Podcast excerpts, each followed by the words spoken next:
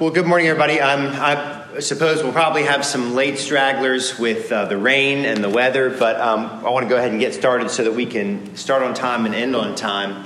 The thought primer for the day, and we'll pick up on this question in a little bit. Uh, good morning. Welcome.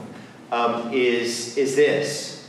How might you respond to someone who says it's arrogant to say that you know that you have eternal life? And will be with God forever. So that, that ought to just get you thinking about what we're going to be talking about uh, today. Because sometimes people say that. It's kind of arrogant to say you know you have eternal life. Well, is it? What does God's word say about it? Before um, I open with prayer, just want to let you all know that if she hasn't already, um, my assistant Joy Avra is going to reach out to you all about Sunday morning reservations. If you'd like for her to make a reservation for you at the late service or the early service, she's happy to do that. Um, throughout, the, throughout your time in foundations, that way it's just one less thing that you've got to bother about. So that, that's um, be on the lookout for, for Joy's email uh, regarding reservations. Well, why don't we go ahead and begin with a prayer? If you want to read along, you can read along, or you can just um, close your eyes. Good morning, Catherine. Good to see you. This is a prayer that comes out of uh, the ACNA, Anglican Church in North America, has put together a catechism, which is basically a book of, of questions. We'll talk about what a catechism is later on in the course. But it um, has a prayer, series of prayers in that catechism, and this one is for growth in the knowledge and love of God the Father. So let's begin with that prayer. Almighty God, who so loved the world that you gave your only Son, that whoever believes in him should not perish but have eternal life. Pour into our hearts that most excellent gift of love by the Holy Spirit who has been given to us, that we may delight in the inheritance that is ours as your sons and daughters, and live to praise, to your praise and glory through Jesus Christ. Amen. So, that prayer, the one little phrase that's in there that's going to connect to what we're talking about today is this that we may delight in the inheritance that is ours as your sons and daughters. That's what God wants for you to be able to do, to delight in your inheritance. And we're going to talk about how we can do that as Christians uh, today. Last week, we pressed into the question, What is the heart of Christianity? And on the face of it, that might seem like a question with an obvious answer, but as we talked about, people actually have lots of different answers to that question, answers that don't really um, jibe with each other. And uh, we began by talking about what the heart of Christianity is not that it's not a code of conduct, it's not a creed of beliefs, it's not a cult. Um, it's not about being a good person or believing the right things or going to church, as important as all those things are. And so, what is it? Is anyone willing to, to um, answer or fill in the sentence? The heart of Christianity is Jesus. It's the person of Jesus. Very good, Catherine. You get A plus. Give that girl a cookie. Yes, it's it's the person of Jesus. And so, if the heart of Christianity is a person, the person of Jesus, then what is it? What does it mean to be a Christian? What does it mean? If the heart is a person, to be a Christian is what? Yes, Joe. Yes, right on. Give that man a cookie. Yes, it's, it's to have a relationship, learn to have a relationship with this man. And that's a lifelong journey. Frankly, like all relationships. If you've had a friendship from childhood, the, the, the nature of your friendship when you were little is different than the nature of your friendship now that you have grown older. So, yes, so to be a Christian is to learn to have a relationship with that man. Um, it means knowing Christ as friend, trusting him as Savior, and obeying him as Lord. That's what it means to be a Christian. Well, we ran out of time last week, and so I encourage you all to read the tail end of chapter one of our book because it's there that John Stott answers the question okay, we've talked about what the heart of Christianity is, we've talked about what it means to be a How do I become a Christian? Like, how does that actually happen?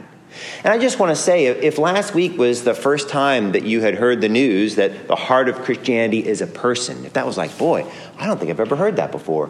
If you haven't had a chance to read those handful of pages, I'd encourage you to do so.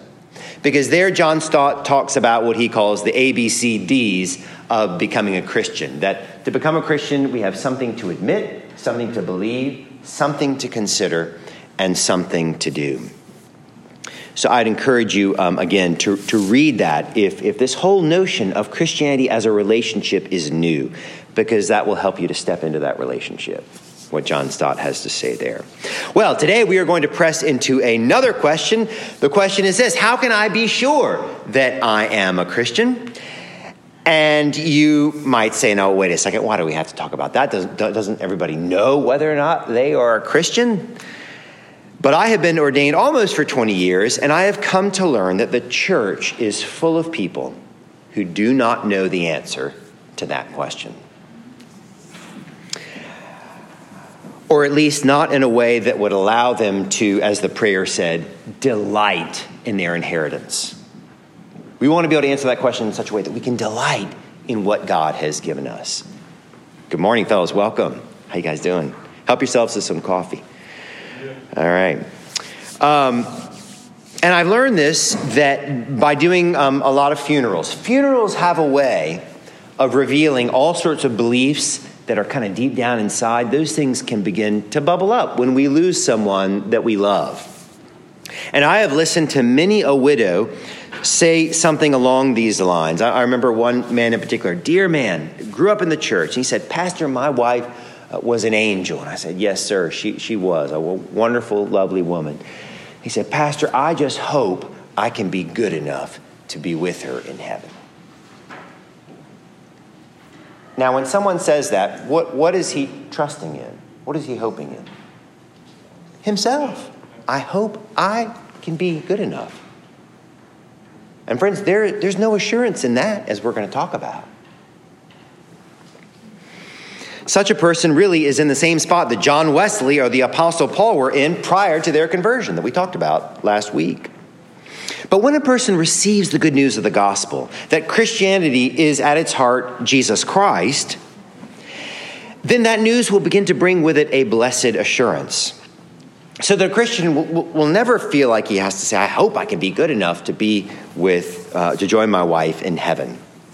No, no matter what uncertainties we might face in life, and we're going to face all sorts of uncertainties, like when is this pandemic going to be over? Who knows? Total uncertainty. But the one thing we should not be uncertain about is our place with God. Our place with God Our standing before God. That's what we're going to talk about today. Because, friends, God wants us to have a blessed assurance.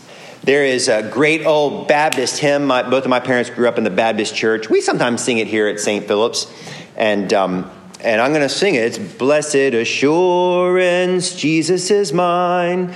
Oh, what a foretaste of glory divine, heir of salvation, purchase of God, born of his spirit, washed in his blood. This is, goes on and on. Blessed assurance. That's what God wants us to have. Blessed assurance. And friends, when you read the New Testament, you will find a spirit of quiet, joyful confidence throughout. I'm going to put some verses up here on the board. Don't worry about turning to them um, in your Bible. We're going to look at some verses in the Bible later on today. But just let these verses wash over you what we read in God's Word. Paul wrote in his second letter to Timothy I am not ashamed, for I know whom I have believed, and I am sure that he is able to guard until that day what has been entrusted to me. Blessed assurance. 1 John 5:19 We know that we are children of God.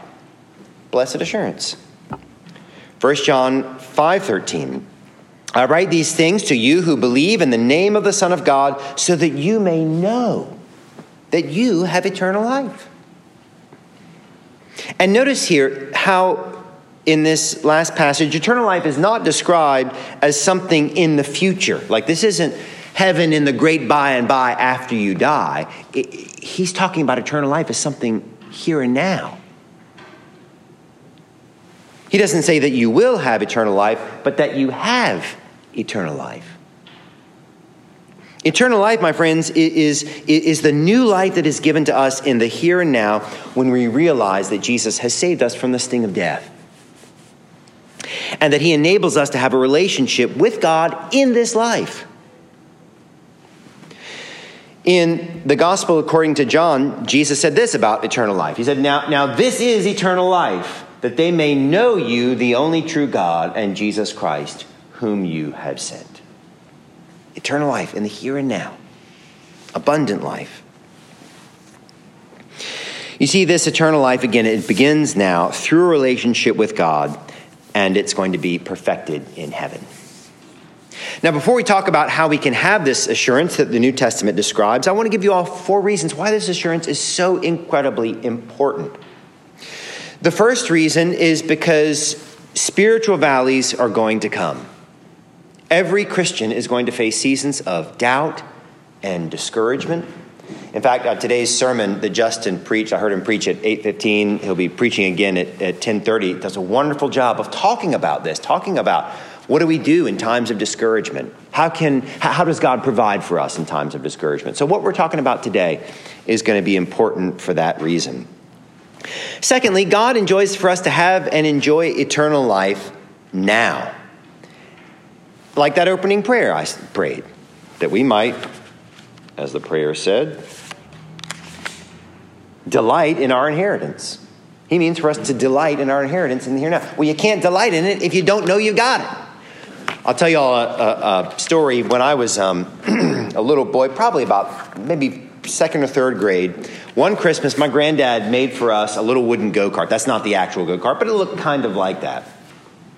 But here's how it happened. We were at my at my grandfather's house, grandparents' house, and um, my older brother and my older cousin, who they were about the same age, and they were a little, they were kind of pranksters. They always like to kind of yank our chain. They came in and say, "Hey, come out and see what Granddad made for us." So we come out, and I see my brother being pushed around by his cousin on on this go kart. And again, I they were always trying to get me and my younger brother and and a younger um, my younger cousin Mary. And so I, I just somehow in my little mind, I thought, that Granddad didn't make that for us. It's too good to be true. I bet my cousin saw that in somebody's yard next door, went and grabbed it, and is just trying to get me on it so that he can go and say, Granddad, Granddad, you know, Andrew's playing on somebody else's go kart.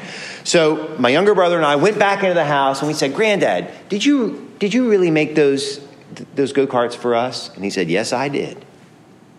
And it was only when I knew that it really was ours that we could go back out inside, hop on the little go kart, and enjoy it. Well, eternal life is, is the same way. Blessed assurance is the same way. You, you can't have it unless you, you know that it's yours. And we're meant to know, to be confident that we have um, this gift of eternal life. So that's the, the second reason that we would have and, uh, and enjoy eternal life now. Thirdly, um, God wants us to have a, a, this Christian assurance, this blessed assurance, um, because it's meant to give us a peace of mind. Paul put it in this way in his letter to the Philippians. He said, Have no anxiety about anything, but in everything by prayer and supplication with thanksgiving, let your requests be known to God. And the peace of God, this should sound familiar, which passes all understanding, will keep your hearts and minds in Christ Jesus. That's a peace that God wants to put on us in the midst of a world that is so chaotic.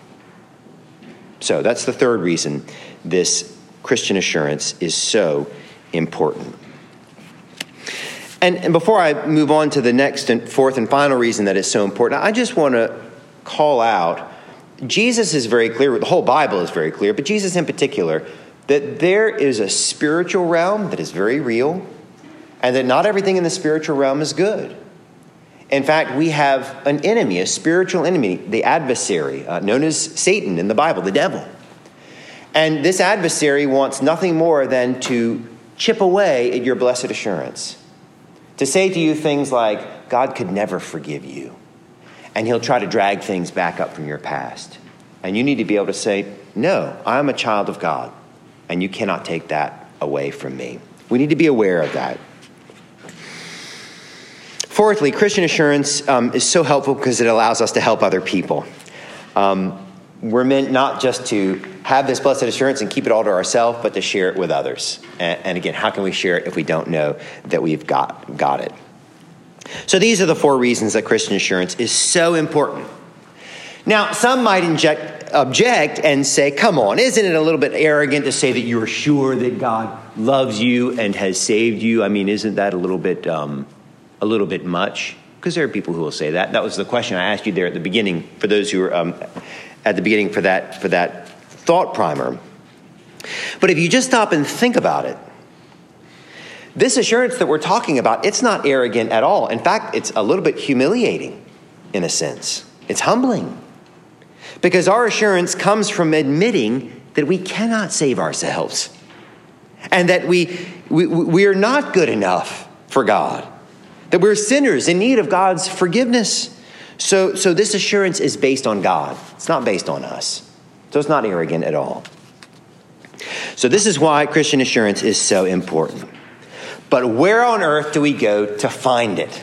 That's what I want to talk about now. Because sometimes people will often look in the wrong place for their blessed assurance. When I was pastoring up in a little church in the town of Darlington, South Carolina, about two hours north of here, 26, you go Interstate 26, then up 95 near Florence. Every year we would have a good old fashioned Easter egg hunt. Now, I'm not talking about a newfangled Easter egg hunt with the plastic eggs and the candy inside. No, this is a real Easter egg hunt with real eggs that had been hard boiled and dyed and, and, and decorated by parishioners and had been taken out to old Farmer Ben's farm and hidden for all the children. A real Easter egg hunt. There were cookies afterwards, but, but hard boiled eggs that they were looking for. And every year, as the children of not only of the church, but really of the town would, would gather around, old Farmer Ben would come out and he would say, Now, children, come and gather around. And he was not a very loud spoken person, so they'd have to kind of gather in close. And he would say to them, Now, when you go to look for the eggs, they're all going to be found all over here you won't find any eggs over here. Because over here was near a highway, and while it wasn't a super busy highway, when people rode down that highway, they, they went down at a pretty good clip. And of course, you don't want children near the highway, so you didn't hide eggs near this side. Go over this side. This is where the eggs are. And every year, where did the children go? They went over here. And, and we can kind of be the same way. God says, This is where I want you to find your blessed assurance. But sometimes we have a tendency to kind of creep back over to here. For example, like the man I mentioned at the beginning who was hoping he could be good enough to be with his wife. Sometimes we can creep back to thinking our assurance is in being a good person. And we need to know no, that, that's not where I need to look for my blessed assurance. I need to look over here. So, what is over here? Well, we find this assurance in the tripod of the work of God, the Son, the Word of God the Father, and the witness of God the Holy Spirit. Let's begin with the work of God the Son. That is the work of salvation which Jesus Christ accomplished when he died on the cross. Now, again, going, going back to the man I talked about whose wife had died, again, what is, what is he hoping in? What was he hoping in? Himself, his own good works, his ability to be a good person. But, friends, we should not place our hope there. Because if the object of my faith is me, in other words, if I'm counting on myself to be able to live a good enough life in order to be with God forever, there's no peace of mind in that belief system. There's no blessed assurance because there's no way of knowing how do I measure up on God's scale. Actually, I know the answer of how I measure up on God's scale, truth be told, because as you draw closer to God and to God's goodness, then you realize, as we talked about last week, you realize how our works are nothing but filthy rags, as the prophet Isaiah put it. So I know my standing, and it's not good. But if, on the other hand, we put our faith in the cross of Jesus Christ, if our salvation depends on Him, then we can have peace because I'm no longer having to worry about, am I good enough? Have I done enough? Have I been kind enough? As that sweet old hymn puts it again, another good Baptist hymn. I love it. I don't know if we sing it here at St. Philip's. Um, we may have, but it's a great one. Uh, my, ho- my hope is built on nothing less than Jesus' blood and righteousness. No merit of my own I claim, but wholly trust in Jesus' name. On Christ the solid rock I stand, all other ground is sinking sand. All other ground is sinking sand. The reason that all other ground is sinking sand is, you know, I, I mean, who knows what the rest of my life will hold? And while I hope that I'll be doing good things, the truth is, I know the human heart well enough to know that circumstances might come where I might not do good things. So I don't want to trust in myself. I want to trust in the solid rock of Jesus Christ. Because his work, my friends, is already accomplished. Open your Bible, if you would, to John. This is the gospel according to John. So, beginning of the New Testament Matthew, Mark, Luke, John. If you're using the classroom Bible, it's page 906. And let's look at what Jesus said about this, or, or what is said about his cross, rather. And just to get you oriented, we're at the tail end of Jesus' life. He is literally hanging on the cross, and we're going to look at what he says. After this, Jesus, knowing that all was now finished, said, to fulfill the scripture, I thirst. A jar full of sour wine stood there, so they put a sponge full of sour wine on a hyssop branch and held it up to his mouth. When Jesus had received the sour wine, he said, It is finished. And he bowed his head and gave up his spirit. It is finished. In other words, his work of salvation on the cross is done. Nothing needs to be added to it. Nothing needs to be done to receive it, but to receive him in faith. It is finished. That is the solid rock of our blessed assurance. So we look to the finished work of God the Son, the cross of Jesus Christ for our blessed assurance. If you ever wear as jewelry um, a cross, or if you've got a little lapel pin that's a cross, when you look at that, let that be a reminder. That's where my assurance lies. That's where my hope is. Not dependent on me. Thanks be to God. Well, we also look to the Word of God, the Father, for our blessed assurance. It might be that some of you are saying, well, how do we know if we put our faith in Jesus Christ um, that we can receive God's forgiveness and have this everlasting and eternal life? And the answer is God's Word says so. Turn with me, if you would, now to First John. Now, now we look before at the Gospel according to John. These are some letters of John. There are three, 1st, 2nd, 3rd John. It's near the tail end of the Bible. Um, if you're using your own Bible, no shame in using the table of contents, but if you're using the classroom Bible, it's page 1023. John writes this If we receive the testimony of men, the testimony of God is greater. For this is the testimony of God that he has borne concerning his Son.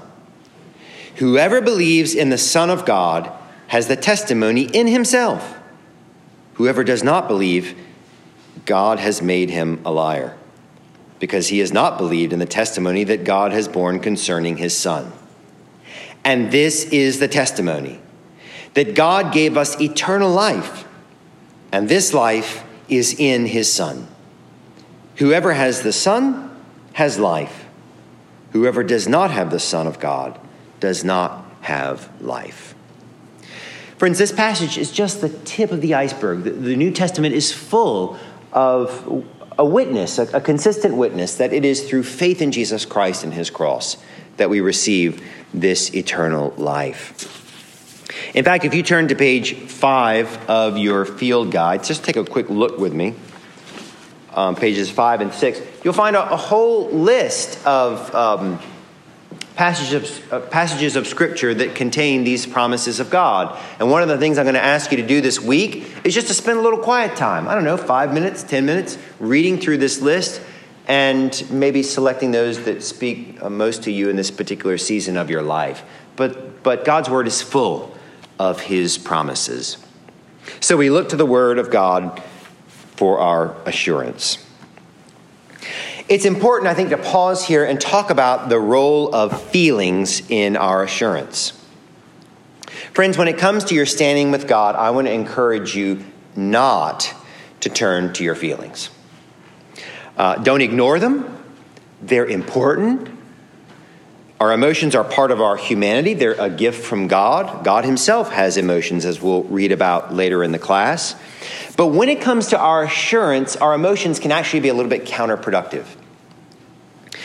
And this is difficult for us to hear in our culture because our cultural, culture doesn't really ask, is it right? Is it true? No, the primary question of our culture is how does it make you feel? And so to be told that to find our assurance we should not look to our feelings, this is very countercultural. The problem with our culture's focus on feelings when it comes to blessed assurance is that feelings come and go. I mean, I can eat the wrong thing for breakfast and I'm crabby. It's true. our feelings are influenced by how much is in our bank account. Um, for me, whether Christmas is ahead of me or behind me, I always get a little case of the post Christmas blues. Sometimes we'll wake up feeling down in the dumps and we don't know why we're blue. Everything is going great. Maybe we ate the wrong thing for the night before. Who knows? My point is that because feelings come and go, they're not the place to look to find the assurance that God loves you. Friends, some days you are going to feel God's love. Thanks be to God, that's a gift. But some days you are not going to feel His love. Don't make the mistake of thinking, if I don't feel God's love, He doesn't love me.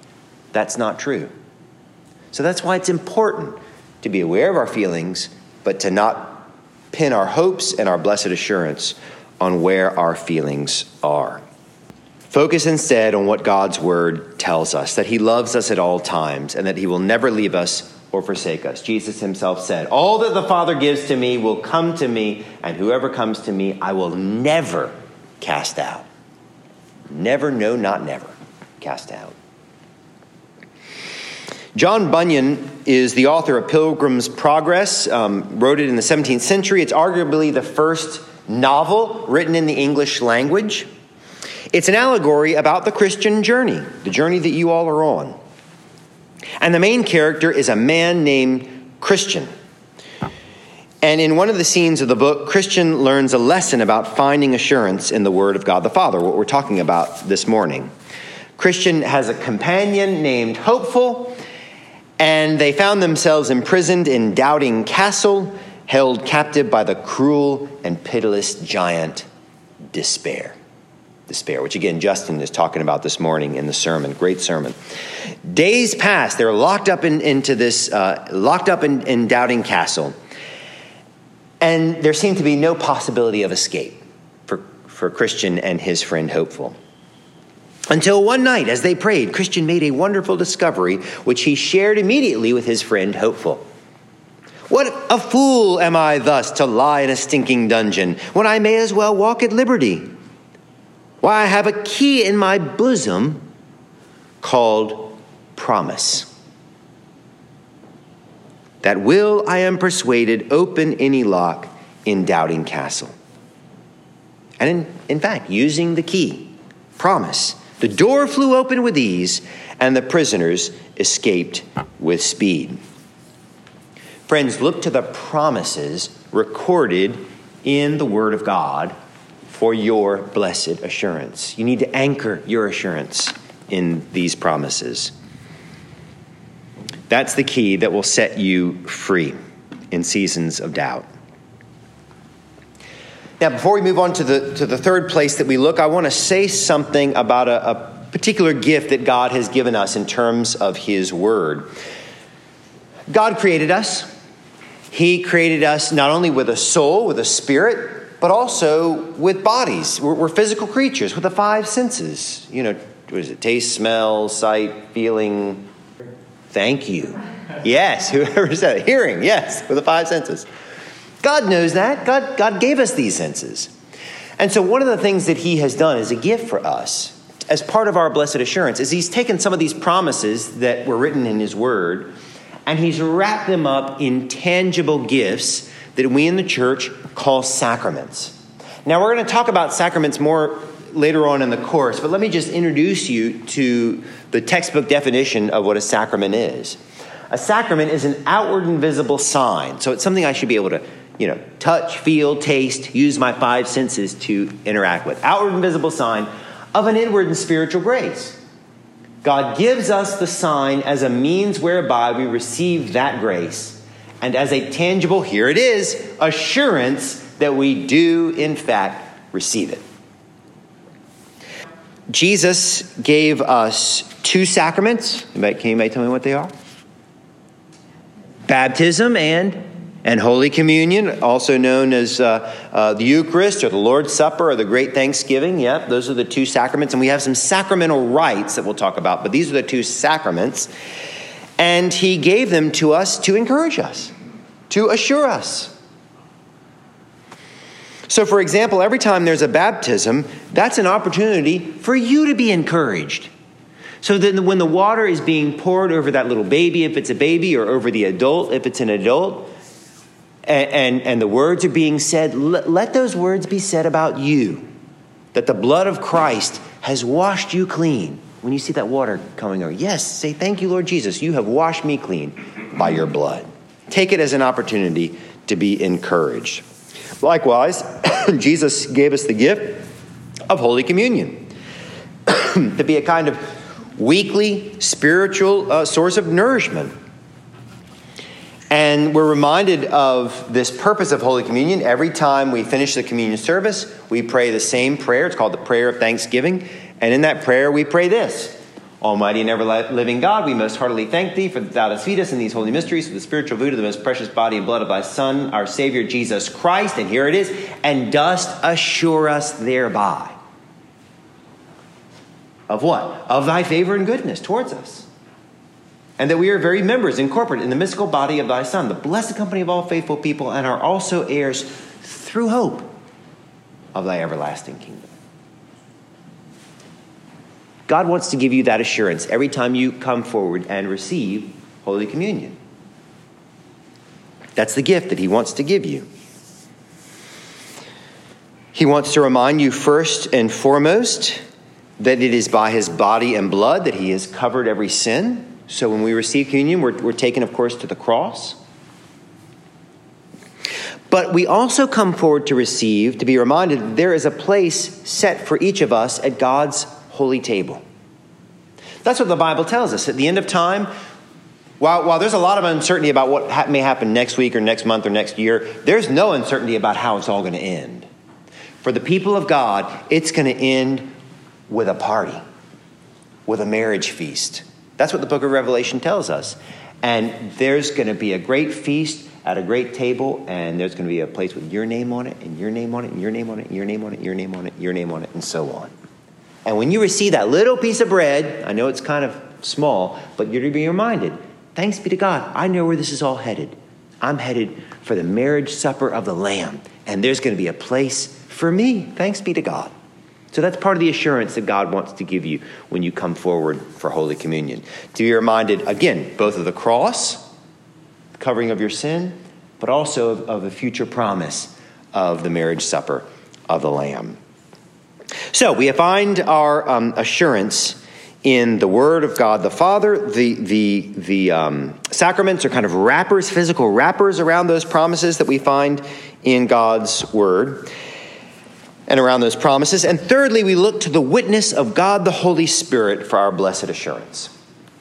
And the witness of the Holy Spirit comes in two forms there's an internal form and an external form of the witness of the Holy Spirit.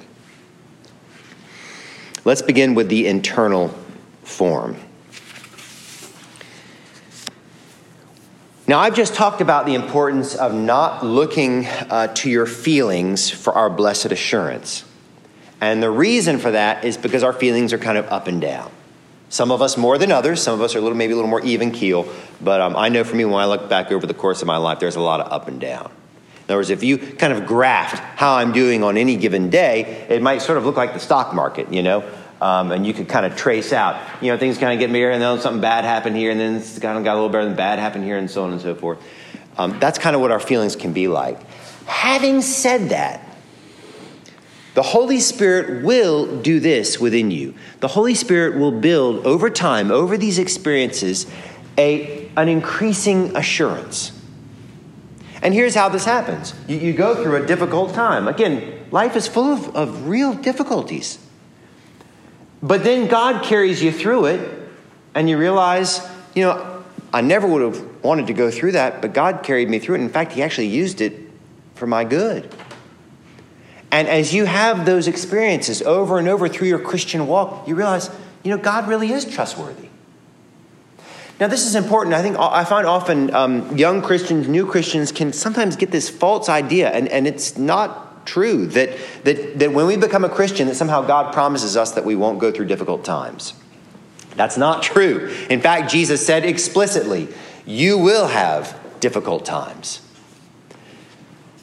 But what we discover in the Christian walk is that even through those difficult times, God is faithful. He always brings us through. And as that happens, what the Holy Spirit is going to do in you, He's going to build a confidence, a quiet confidence, an assurance within. So that's the internal witness of the Holy Spirit. But there's also an external witness. That is, the presence of the Holy Spirit in our lives will begin to change how we act. If someone's paying attention to us, they might begin to notice something different about us over the course of time. Now, we talked on the, well, last week about um, how our behavior is not the heart of the Christian faith. You know, being a good person is not the heart of Christianity, but it is the fruit of being a Christian. In other words, the Holy Spirit will begin to change you. Things you might have done before, after the Holy Spirit gets working in here, you might not do those things anymore. Or you won't if they're, if they're not of the Spirit. He'll begin to convict you um, and to give you strength to resist temptation. Open with me, um, let's turn to uh, Galatians chapter 5, page 975 if you're using the classroom Bible, and let's look at this passage that talks about this. Paul writes this about the fruit of the Spirit. The fruit of the Spirit is love, joy, peace, patience, kindness, goodness, faithfulness, gentleness, self control. Against such things there is no law. Now, Paul rattles off this whole list of qualities, but, but if you look carefully, those of you who are um, you know, English majors, I'm sort of a, an English nincompoop, but, but those of you who are attuned to, to language, you may have noticed that even though there's this whole list, fruit is singular. The fruit of the Spirit is, bracket, Love, joy, peace, patience, kindness, goodness, faithfulness, gentleness, self control. Now, why do you suppose that is? Why didn't Paul say the fruits of the Spirit are? Any guesses? Why would he do that? How would it be different if he had said the fruits of the Spirit are love, joy, versus the fruit of the Spirit is? It, that's exactly right. So it, it, she said it's collective, it encompasses all of it. In other words, don't confuse this with the gifts of the Spirit. We'll talk about the gifts of the Spirit later. The gifts of the Spirit are unique.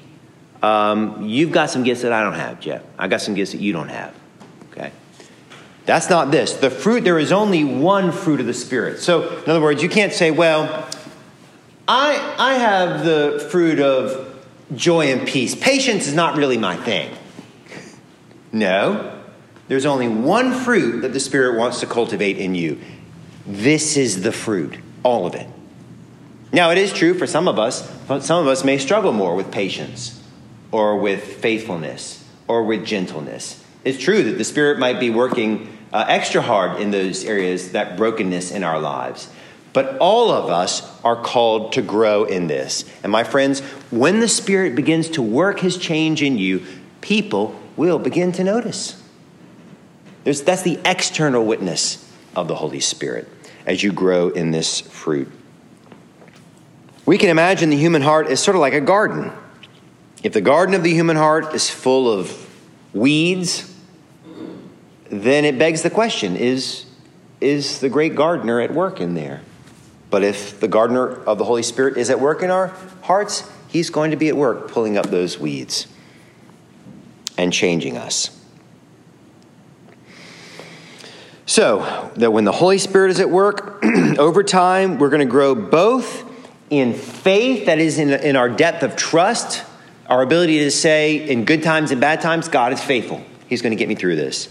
And um, we will also grow in our obedience, that is, our willingness to follow Jesus and to find joy in following him. So, this is the tripod, the tripod of the Holy Trinity from which we get our assurance the work of God the Son on the cross, the Word of God the Father written in the Bible, and the witness of God the Holy Spirit. Let me pause there. Questions? Any questions?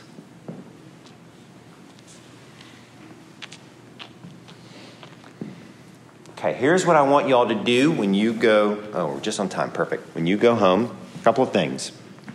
Number one, and I'll email you to remind you, I want you to spend just a little time by yourself reading over these promises and just ask God to um, speak to you. And, and come next week, maybe ready. Um, I, won't, I won't put anybody on the spot, but, but I might ask if somebody maybe, um, if one of these sort of rose to the top and said, man, that, that really spoke to me. I also want you to um, spend a little time on these reflection questions on the previous page. This is page four. There's that question again. How would you answer someone who says it's arrogant to say you know you have eternal life and will be with God forever? What, you, what would you say to such a person? Also, if you were maybe helping to, um, to disciple someone, second question, how would you answer someone who says, I think I'm a Christian, but I'm not a very good one, and sometimes I doubt whether it's all true? What are some things that you could say to that person about having blessed assurance? And then, thirdly, before today's discussion, were you aware of the internal and external witness of the Holy Spirit? Have you been able to see examples in your own life of His witness and work in you? So, if you've been on the Christian journey for some time, it might be good to pause and say, you know, I do see where the Holy Spirit's been working on me. Um, or the Spirit may also raise up in you areas where you say, you know, I, Holy Spirit, I I recognize this is an area where I'm broken, and I'd like you to come and please help me become more like Christ. So, spend some time reflecting on both of those. I will email you a copy of these. Um, uh, of these promises. So you're welcome to leave your book if you want to here. Certainly leave your name tag here. Ooh. Um, let me go back. Uh, but, but on the other hand, if you'd like to take it with you and sort of scribble some notes, you're welcome to take it with you. Just remember to bring it back. Let me pray for you guys. Let's pray. Father, thank you for these, your sons and daughters. Um, thank you that in your great love for us, you have called us together for this season of um, exploration of who you are and who you call us to be. And I pray, Lord God, in the name of your Son, Jesus Christ, that you would set your Holy Spirit upon these, your children that as we go forth from this place, we might go forth with a blessed assurance. A blessed assurance that comes from the work of your Son, from your word written in the Bible, and Lord, from the witness of the Holy Spirit. That we might be a, a humbly confident people as we go out into the world. For we ask these things in Jesus' name. Amen. Amen. Go in peace, you all, and I will see you next week.